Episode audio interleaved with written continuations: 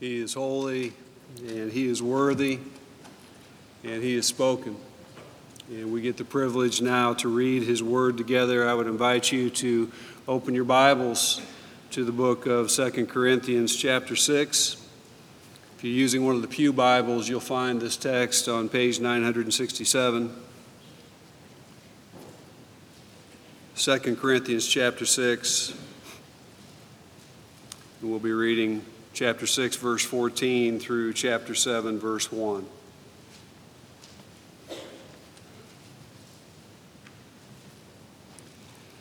Do not be unequally yoked with unbelievers. For what partnership has righteousness with lawlessness?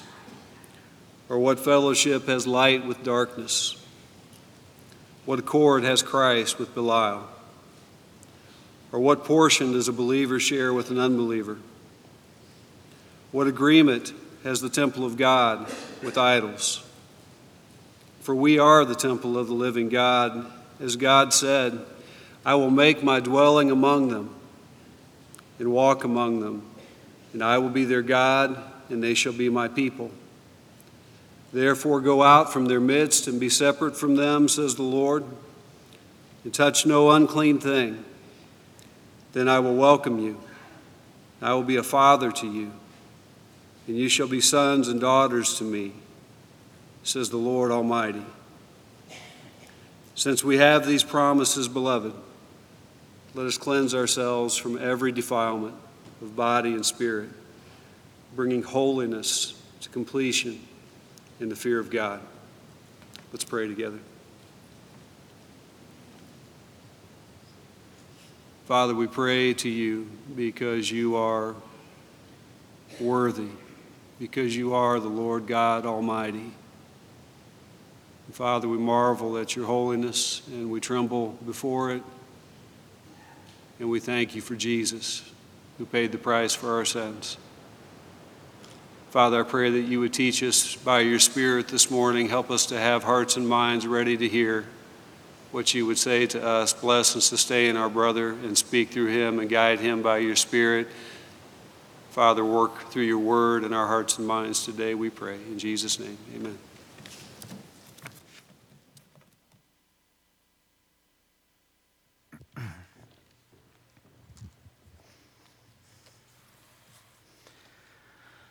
Our God is holy. Amen.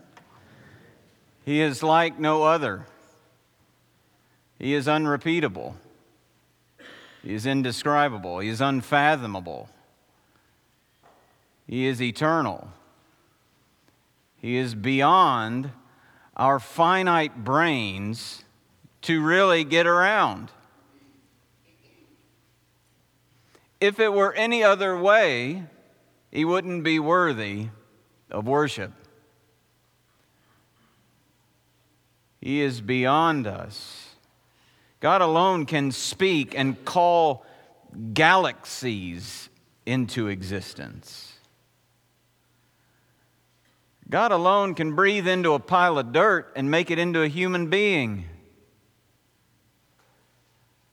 God alone creates and sustains life. God alone governs the entire universe, every molecule at every moment. And that doesn't matter and just shouldn't make us tremble when we sing songs, and it should. It should cause our heart to stir. It should make us exult in Him that He would even, I mean, who am I that you would descend and look at me at all? But the Bible doesn't teach that the fact that God is holy should just affect our worship services. The fact that God is holy is meant to shape all of life. That because God is holy, his people are to be holy. Because he is set apart, they ought to be set apart. Because there is none like him, really, there ought to be none like them.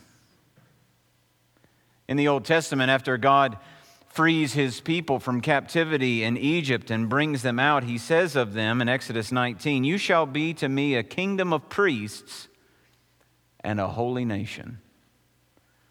And as a holy nation, they won't just be marked by special religious rituals, though they will. If you read the law, you see that holiness was meant to mark every aspect of life. They were to be holy in their business dealings with one another. They were to be holy in their families. They were to establish a holy structure for society to operate in their nation. They were to be wholly set apart from the sexual ethics of the world around them. They were to be completely set apart. And not just set apart, as you hear, from to God, but set apart from the world. Listen to Leviticus 18. You shall not do as they do in the land of Egypt, where you lived, and you shall not do as they do in the land of Canaan, to which I am bringing you. You shall not walk in their statutes. You shall follow my rules and keep my statutes and walk in them. I am the Lord your God. You are not to live according to the business you work at. You are not merely to live according to the nation in which you reside. You and I are to live according to God's words. He is holy, and He has rescued us to make us holy. Right? Ephesians 1, verse 3. Even as He chose us in Him, verse 4. Even as He chose us in Him before the foundation of the world. Why? That we should be holy and blameless before Him. What is the call of Romans 12? To present your bodies as a living sacrifice, holy and acceptable to the Lord. What does Peter say in 1 Peter? As He who called you is holy, you also be holy in all your conduct, since it is written, You shall be holy, for I am holy. Why? Because the holy God has condescended in Jesus Christ to rescue us from sin's slavery. He has defeated our enemies, sin, death, and hell, and all who trust in him are meant to be like him. That's God's big plan our sanctification, which will result in our glorification. That's where it's going. Why? Because God is holy. God is holy. It's an all encompassing holiness in our sexual ethics, in our families, in our businesses, in our dealings with society. We are set apart from the world to God, and this is the biblical reality that undergirds what Paul says in 2 Corinthians 6 14 to 7, verse 1. To remind you of the context, at the end of chapter 5, Paul has talked about our reconciliation with God. That God made him, Jesus Christ, to be sin who knew no sin, so that in him we might become the righteousness of God. That he is not counting our sins against us. That God has reconciled the world to himself through Christ. And then last week we saw that that reconciliation is meant to affect our relationships with other Christians that reconciliation with God is meant to lead us, should lead us, must lead us to reconciled relationships with God's people. There's no, there's no way around it. And then Paul is going on here from that, namely to tell us this reconciliation with God must include separation. So let's look at it, all right? First, let's look at the command. Let's look at the command. It's right there at the beginning of uh, verse 14.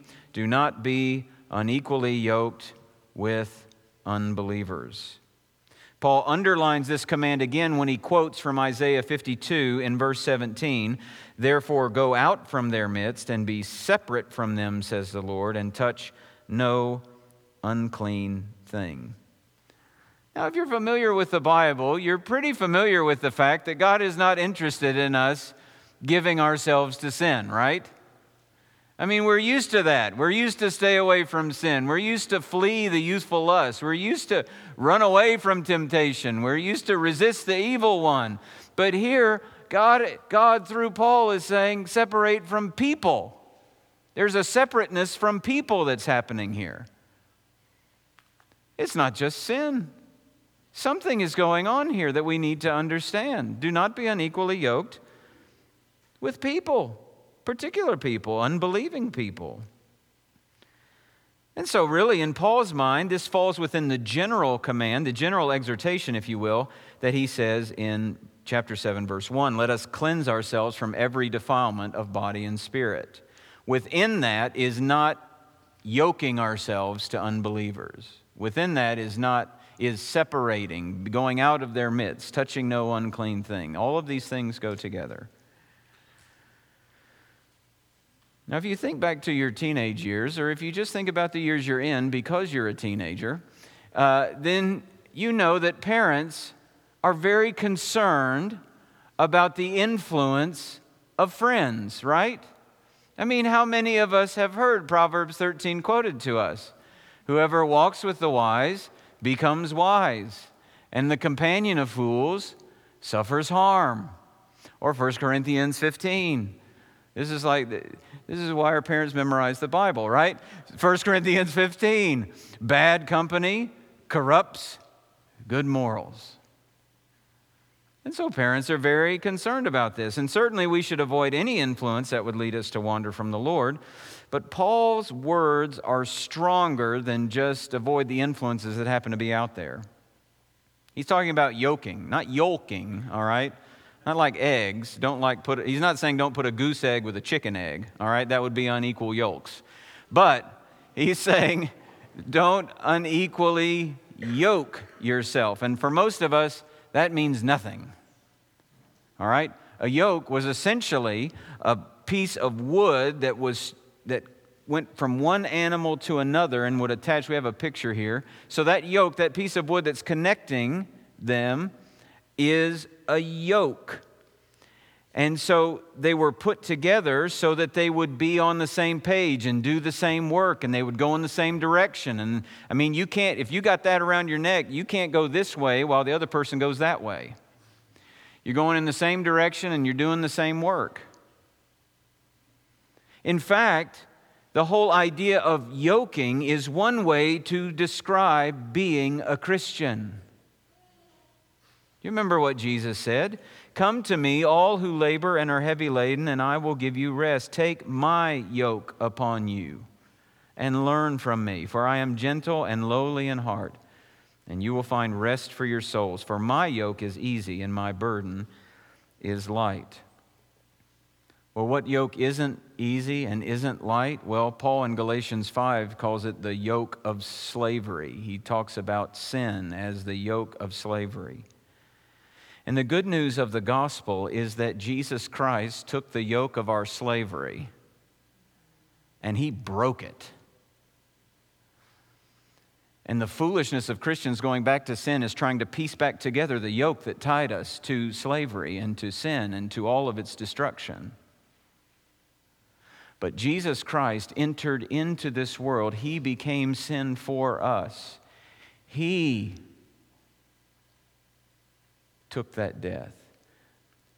So that in exchange for him taking the yoke of our sin slavery, we would, on the cross, we could take through faith the yoke of forgiveness and easy and light and eternal life and, oh, being right with God. His yoke is easy, his burden is light. So we can take his yoke of freedom and if you haven't trusted in the Lord Jesus Christ, that yoke is available for you today. Jesus would say to you that you are burdened and heavy laden by sin, and that you should come to Him and find rest for your soul. By faith, take His yoke upon you. There's nothing easier or lighter than to have all the heavy lifting of getting to heaven done by Jesus Christ. In fact, there's no other yoke to take to heaven save Jesus Christ. Here, Paul is talking, though, about not our yoke with Christ, but yoking, between people. He's talking about unequal yoking. And so that, that's a picture of a, maybe a stronger animal and a weaker animal being yoked together. It's a mismatch. Okay, it's a mismatch. And in the Old Testament forbids it. In Deuteronomy 22, God commands, You shall not plow with an ox and a donkey together. Don't mismatch. And Paul's saying to Christians, don't be unequally yoked with, a, with unbeliever. You can't share an intimate relationship with someone who doesn't have a relationship with your Savior. He's saying, don't yoke yourself who's not yoked to Jesus. That's what he's saying here. Now, many people, when they get to this place, they say yes. And let me tell you what Paul is talking about. You shouldn't date a non Christian. You shouldn't marry a non Christian. You can't give your heart to a non Christian young person, no matter how cute, no matter how well you get along, no matter how well they treat you. You cannot give your heart to someone whose heart doesn't belong to Jesus. Now, that's true. That's absolutely true. But that's where the explanation of this text stops so many times, isn't it? I mean, how many of you have been to a youth conference where that's what was said? But there's more here than dating and marrying. It's much broader than that, and actually, it's much, it's much broader and more specific. It's both and. That is a fair implication, but what is Paul saying to the church at Corinth? Is he saying, now listen, folks, those of you who are on the market, okay, when you sign up for eHarmony, Look, I sat at the table next to the, a trio of ladies. Two of them were, uh, uh, I was at McAllister's, and, and I was sitting there and I was eating my lunch and I was reading my Judson biography, and I couldn't, because it was not inaudible, so loud, these two ladies were giving advice on which people on her dating app she ought to follow up with and all of these things. Paul's not saying just, he's not just saying don't follow up with the non Christians, you know. That's not what he's saying. Just delete their profile. So, what is he saying then? Well, it all hinges on what he means by these unbelievers. I mean, Paul's already said, I mean, he uses this, he speaks about unbelievers, but it's interesting that in 1 Corinthians, when he's talking about church discipline, he's talking about removing the unfaithful brother from the church. He's saying, uh, I'm not saying to separate from all the sexually immoral people of the world, because if you did that, you'd have to leave the world.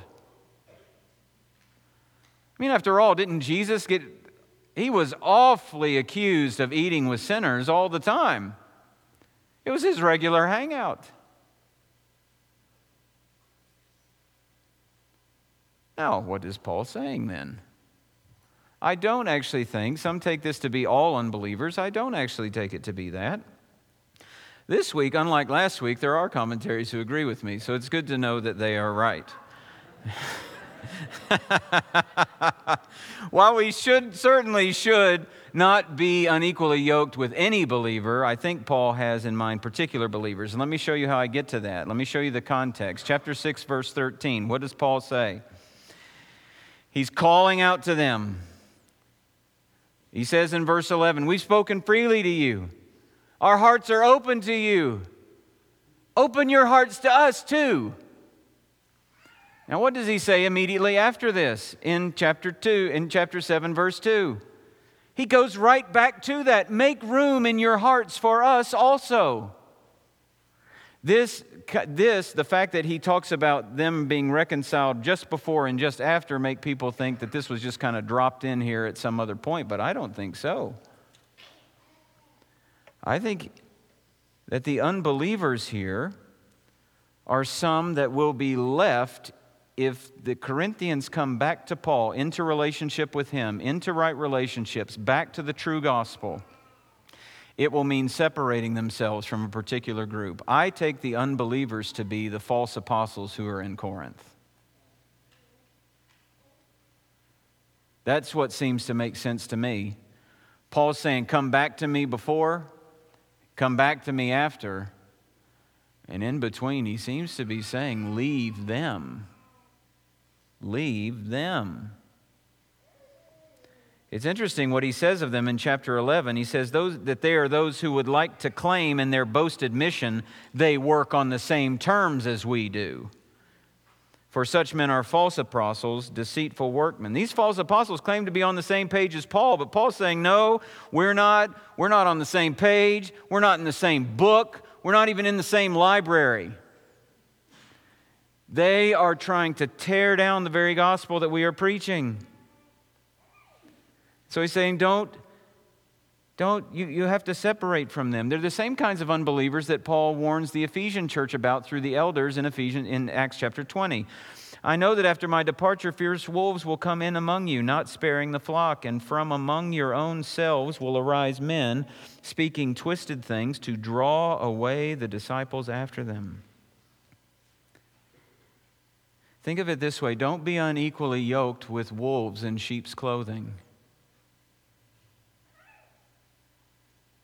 Now, that is a subset of all unbelievers. Not all unbelievers are sneaky wolves coming in. These in Corinth are. Don't give them a place in your life. Don't give them a place, Corinthians, in your church. Stop listening to them. Cut ties. Remove them. You have been yoked long enough with those who would destroy you by their false doctrine. You have to cut it out. Friends, in our day, it is, it is simply not enough to say that for someone to walk around and say that they are a Christian, for us to assume they believe the right gospel. When I was a sophomore in high school was when the Lord saved, it was the fresh, summer after my freshman year in high school the Lord saved me. And I got back and I was just, I was on fire. I was ready to, I was ready to start a Bible study in my school. And my choir director happened to be a Christian. And, uh, uh, and he said we could use his room after school. So I started talking to anybody and everybody that was in that music program. Hey, come, we're going to do a Bible study. We're going to do a Bible study. And so I learned after the first time it takes a long time to prepare for a Bible study when you're 15 and you don't know the Bible very well. So I was like, we need to share this load. We need more people to, to lead this Bible study. Let's, let's, let's share, share the load here. And so this guy would do one, this gal would do one, and we just share, you know, we talk about the Bible and talk about Jesus. And this girl comes to me and she said, I'd like to do one. I said, That's, I said, Are you a Christian? She said, Yes. I said, Great, you're on next week we come to the Bible study and, and, and, and she, well, no, no, no, that's not true. I said yes, and all these friends are around. We just finished one. I said, great, you're on next week. She leaves, and then I'm the sophomore. Like three seniors drag me into Mr. Crow's office and says, um, she cannot lead a Bible study. I said, what do you mean? Why not? She says she's a Christian. They said, do you know what a Mormon is? I said, no. I don't, I have no clue. What is that? And they proceeded to tell me what it is that she would believe about Jesus and probably be saying about Jesus. And so I had the great pleasure uh, the next day when I saw her in choir to say, um, I'm sorry, but you can't lead a Bible study. I didn't realize we thought about Jesus in different ways. So it's, so I'm sorry. Not surprisingly, we weren't friends after that. But it's not actually just enough, is it, for someone to say, Oh, I'm a Christian. Oh, I'm a Christian. And, and quite honestly, in, in our day, it's not more that people would say, I'm a Christian, they belong to the Church of Jesus Christ of Latter day Saints. More often, it is, I am a pretty good person and I believe in God and I go to church sometimes. And that is the definition of a Christian. But Paul's saying it's not enough. It's not even enough for these people who are clever enough to stand up and teach things and for you to be in awe of their gifts. It's not enough. Because how we define Christian, how we define the gospel, how we define and understand the person of Jesus matters. Friends, as at Gray Road Baptist Church, this is why we have membership interviews. This is why we this is part of the reason why we do it. It's not so we can pull out a big spotlight and put it on somebody and interrogate them. It's because we want to make sure the people who are coming in that we are yoking ourselves to as a church family believe in the same Jesus, share the same gospel. It's why we would remove someone from our fellowships who claims to believe in Jesus but doesn't believe what the Bible actually teaches about Jesus. Quite frankly, it's why things like requiring people to agree with the church's statement of faith shouldn't be looked down as, uh, on as unnecessary or legalistic. It's why actually churches for centuries have practiced using church covenants. Quite frankly, it's something we need to revisit ourselves. The idea, not necessarily the same one. Let's put that in your bonnet and we can talk about it later. But it matters who we yoke ourselves to. As a church family, it matters. We're not saying you have to be of a certain theological intellect or you have to be you have to have this and you have to be able to do all, you know, you have to be just way up here in your theological acumen. No, no, no. You have to believe that Jesus Christ is the Son of God, that He is both God and man. He came, He died, lived a perfect life. He died for us in our place, bearing our sin and our shame and our guilt.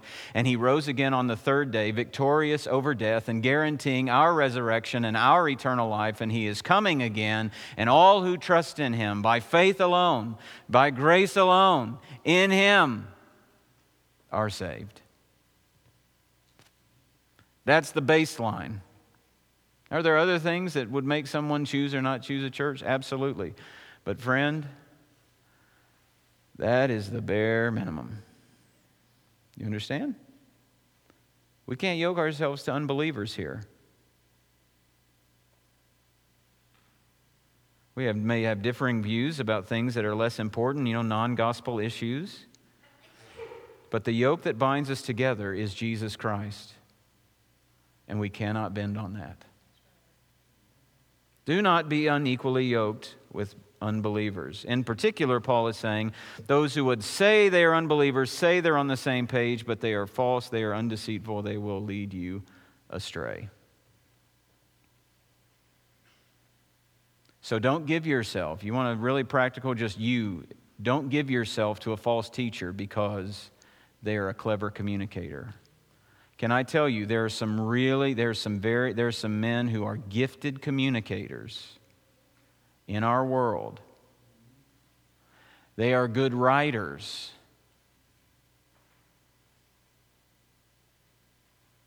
But you ought to stay away from them. Do not yoke yourself to them.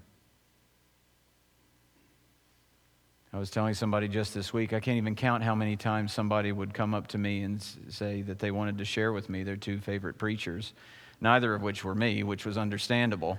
but, but to say, so, and so I want to share with you my two favorite preachers. One, you would just go, yes and amen. And the other, you just go, huh? One of these things is not like the other. Do not be unequally yoked with unbelievers. Personally, in the church, in, te- in the teaching, any of it.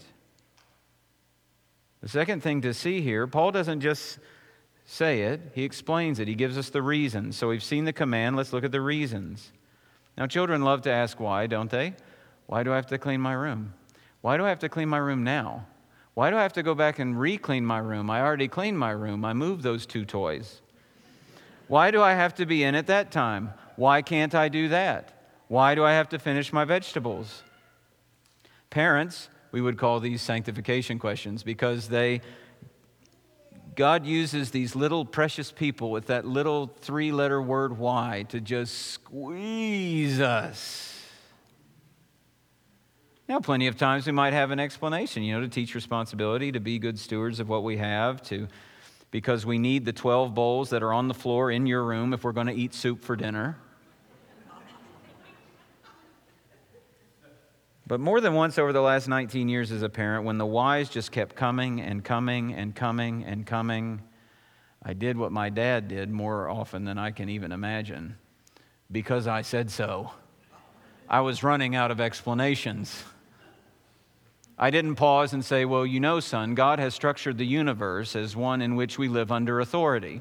And God has uh, given me to be your parents in authority over you. And the Bible says, children, obey your parents. Now, I have said that, but there are times when I have not been the parent I ought to be, and I just said, because I said so. Paul doesn't say, do not be unequally yoked with unbelievers because I said so. Or even because God said so, even though that's enough. He wants us to understand why it is that this is so important. He gives three reasons. The first is you don't belong to them, you don't belong with them. This series of questions that begins in the second half of verse 14 points to that. What partnership has righteousness with lawlessness? If you just sit down and ask these questions to any Christian, the answers are going to be clear. Isn't it, isn't it interesting how clear it is when we're just answering the questions than it is when we're out there in real life? What partnership has righteousness with lawlessness, everybody? None, right? Was that hard? Did you have to think hard about that? No. What fellowship has light with darkness? None. What accord has Christ with Belial? Well, now see, there's less answering because you're like, I don't know who Belial is. Belial comes from a Hebrew word that means worthlessness or treacherous. And it's used in the, that Hebrew word in the Old Testament is used to describe some of the most heinous sinful acts of idolatry and sexual sin that happen in the Old Testament. Worthless men there's several times worthless men comes up. And some of those times it's the word from which this word comes. But in the period between the Old and New Testament, the worthless, treacherous one was less a descriptor and became more a name, another name for Satan himself. Worthless and treacherous, that sums it up, doesn't it? So now let me ask again what accord has Christ with Belial? Portion here is about the inheritance that we will receive. What portion does a believer share with an unbeliever? None. We're not inheriting the same thing. What agreement has the temple of God with idols? You who've read the Old Testament, what agreement does the temple of God have with idols? None. That seems pretty straightforward, doesn't it? God has made us righteous in Christ. He calls us the light of the world. We are children of light. We are in Christ. We have an inheritance waiting for us. And we, he says, are the temple of God. Now, the temple here is not the whole building.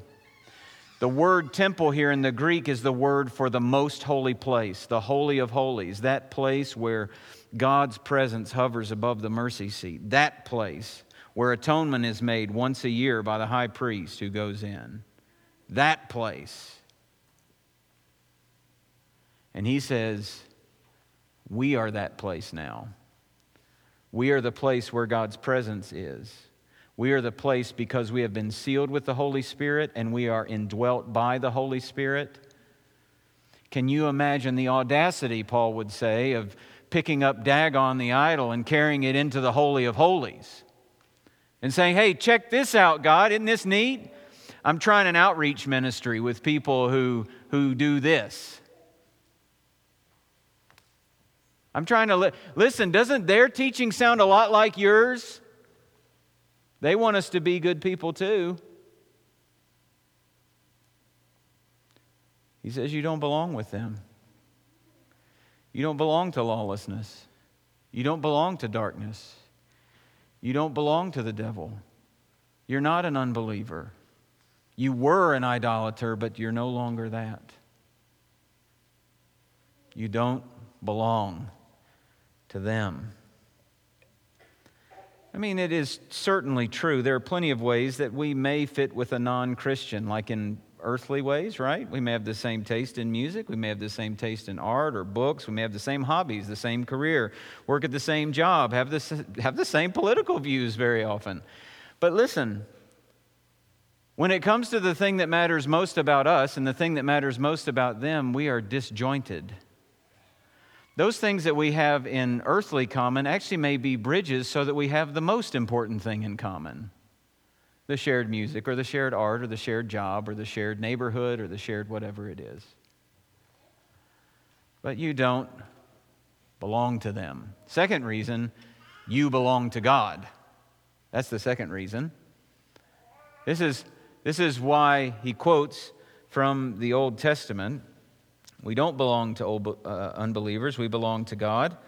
He says, I will make my dwelling among them and walk among them, and I will be their God, and they shall be my people. And here's the command in the middle Therefore, go out from their midst and be separate from them, says the Lord, and touch no unclean thing. Then I will welcome you, and I will be a father to you, and you shall be sons and daughters to me, says the Lord Almighty. All of these are in the future tense, but they are future tense promises that we hang on to right now. These are for us. There are six different Old Testament references here, but they all basically say the same thing outside the command. Well, even the command implies it you belong to God. When he, God says, You are my people, that means I am no longer my own person. I've been bought with a price. I'm not my own. So, this is where he says we are God's temple. This is, I mean, the, the temple was God's. It wasn't our temple. It's not the people's temple. The people decided, hey, we got to figure out to worship something. Let's build a temple. No, God says, this is what you must do. This is where I'll meet with you. And Jesus says, I am the temple. That is where we meet with God. And now he says, we are the temple. He is meeting, he is with me all the time. I'm in a constant meeting with God.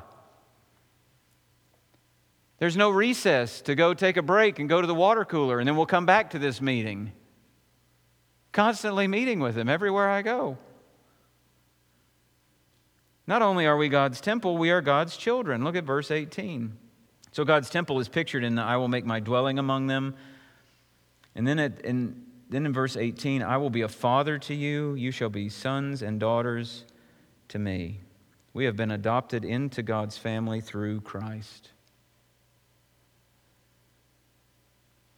Galatians 4 But when the fullness of time had come, God sent forth his Son, born of a woman, born under the law, to redeem those who were under the law. Why? So that we might receive adoption as sons. That's why. Growing up every summer, my dad's college fraternity would have a huge picnic at this park in Cookeville, Tennessee, and we would go to it and we would play sand volleyball and we would eat a bunch of food. And there was a video arcade there, so I would spend time begging my dad for quarters um, because the change machine inevitably never worked.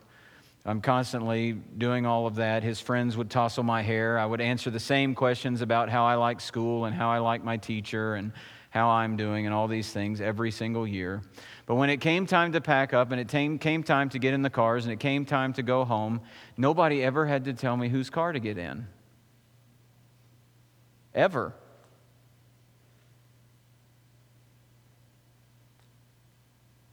I got in dad's car. Why? I'm dad's. That's me. I'm with him. Where he goes, I'm going. We belong to God. It's not a question. We're God's temple, we're God's children.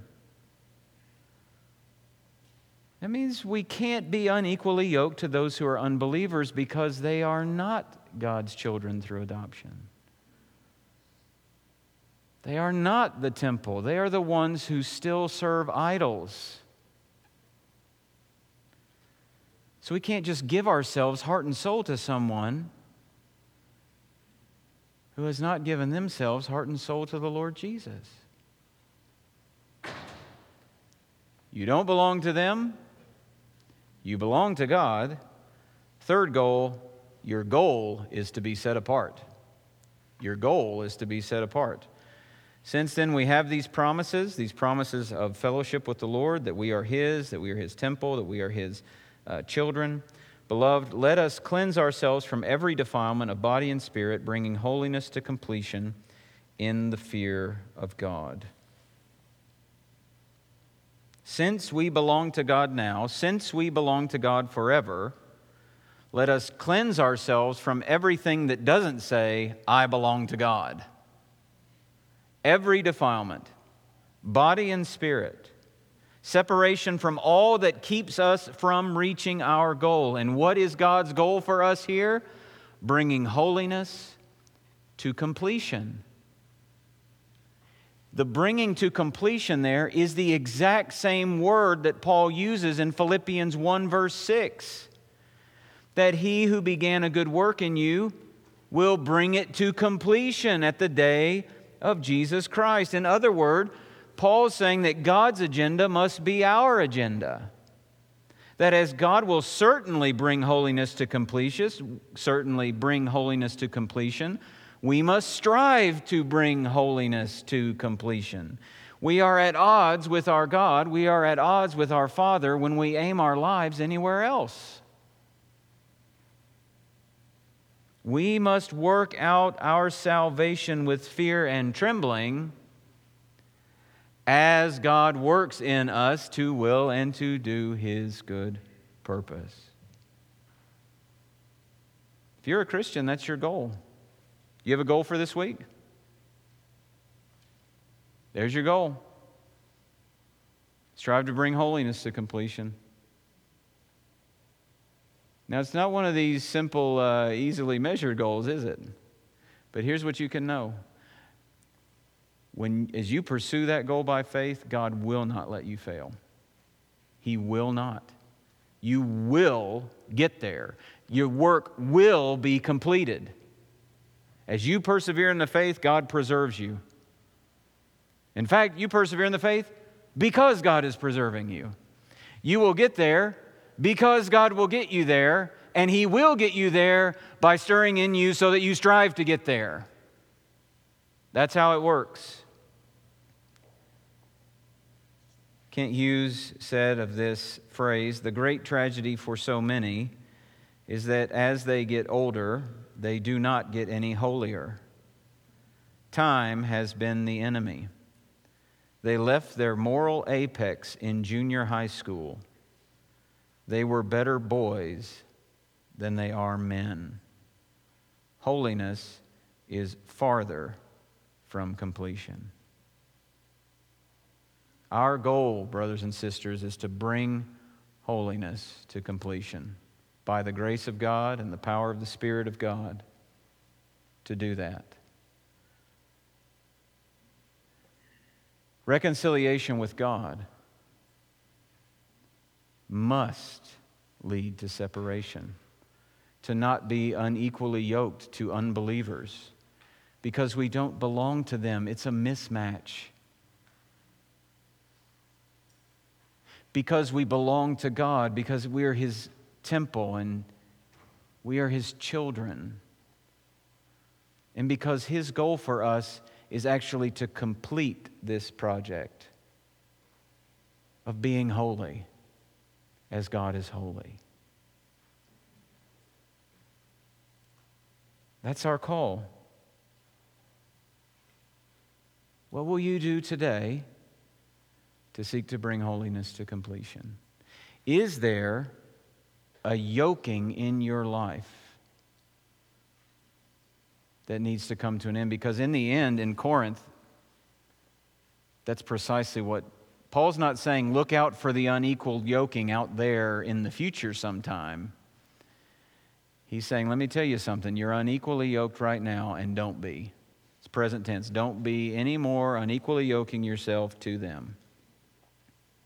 Is there somebody in your life that you have that isn't just someone you're concerned about, someone you love because we love our neighbor as ourselves and we love our enemies and we care for people and we do all of that? Not someone who's just in your life, but someone who speaks into your life. Someone who is an example to you, someone you find yourself following, someone you. Is there an unequal yoking in your life?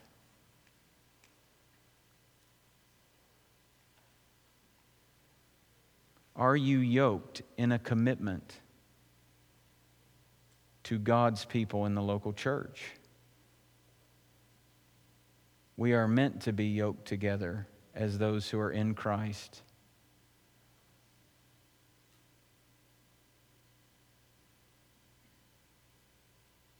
How would God have you respond to this text? That's the question for all of us. Let's pray. Our Father, we bow before you, thankful for the grace of the Lord Jesus Christ that has reconciled us with you. We are thankful for his death, the fact that he has broken the yoke of slavery so that we may not be bound by it anymore. Lord, we pray that you will convict us when we are so foolish as to try to put that yoke back on. I pray for those who don't know what it is to take Christ's yoke upon them. I pray that they will come to you, turning from their sin and trusting in Jesus Christ alone. I pray for those who are Christians who are, even now, unequally yoked with another.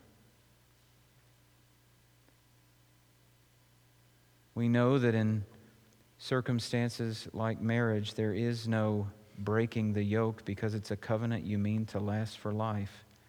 And so we pray for those who are married to those who do not believe.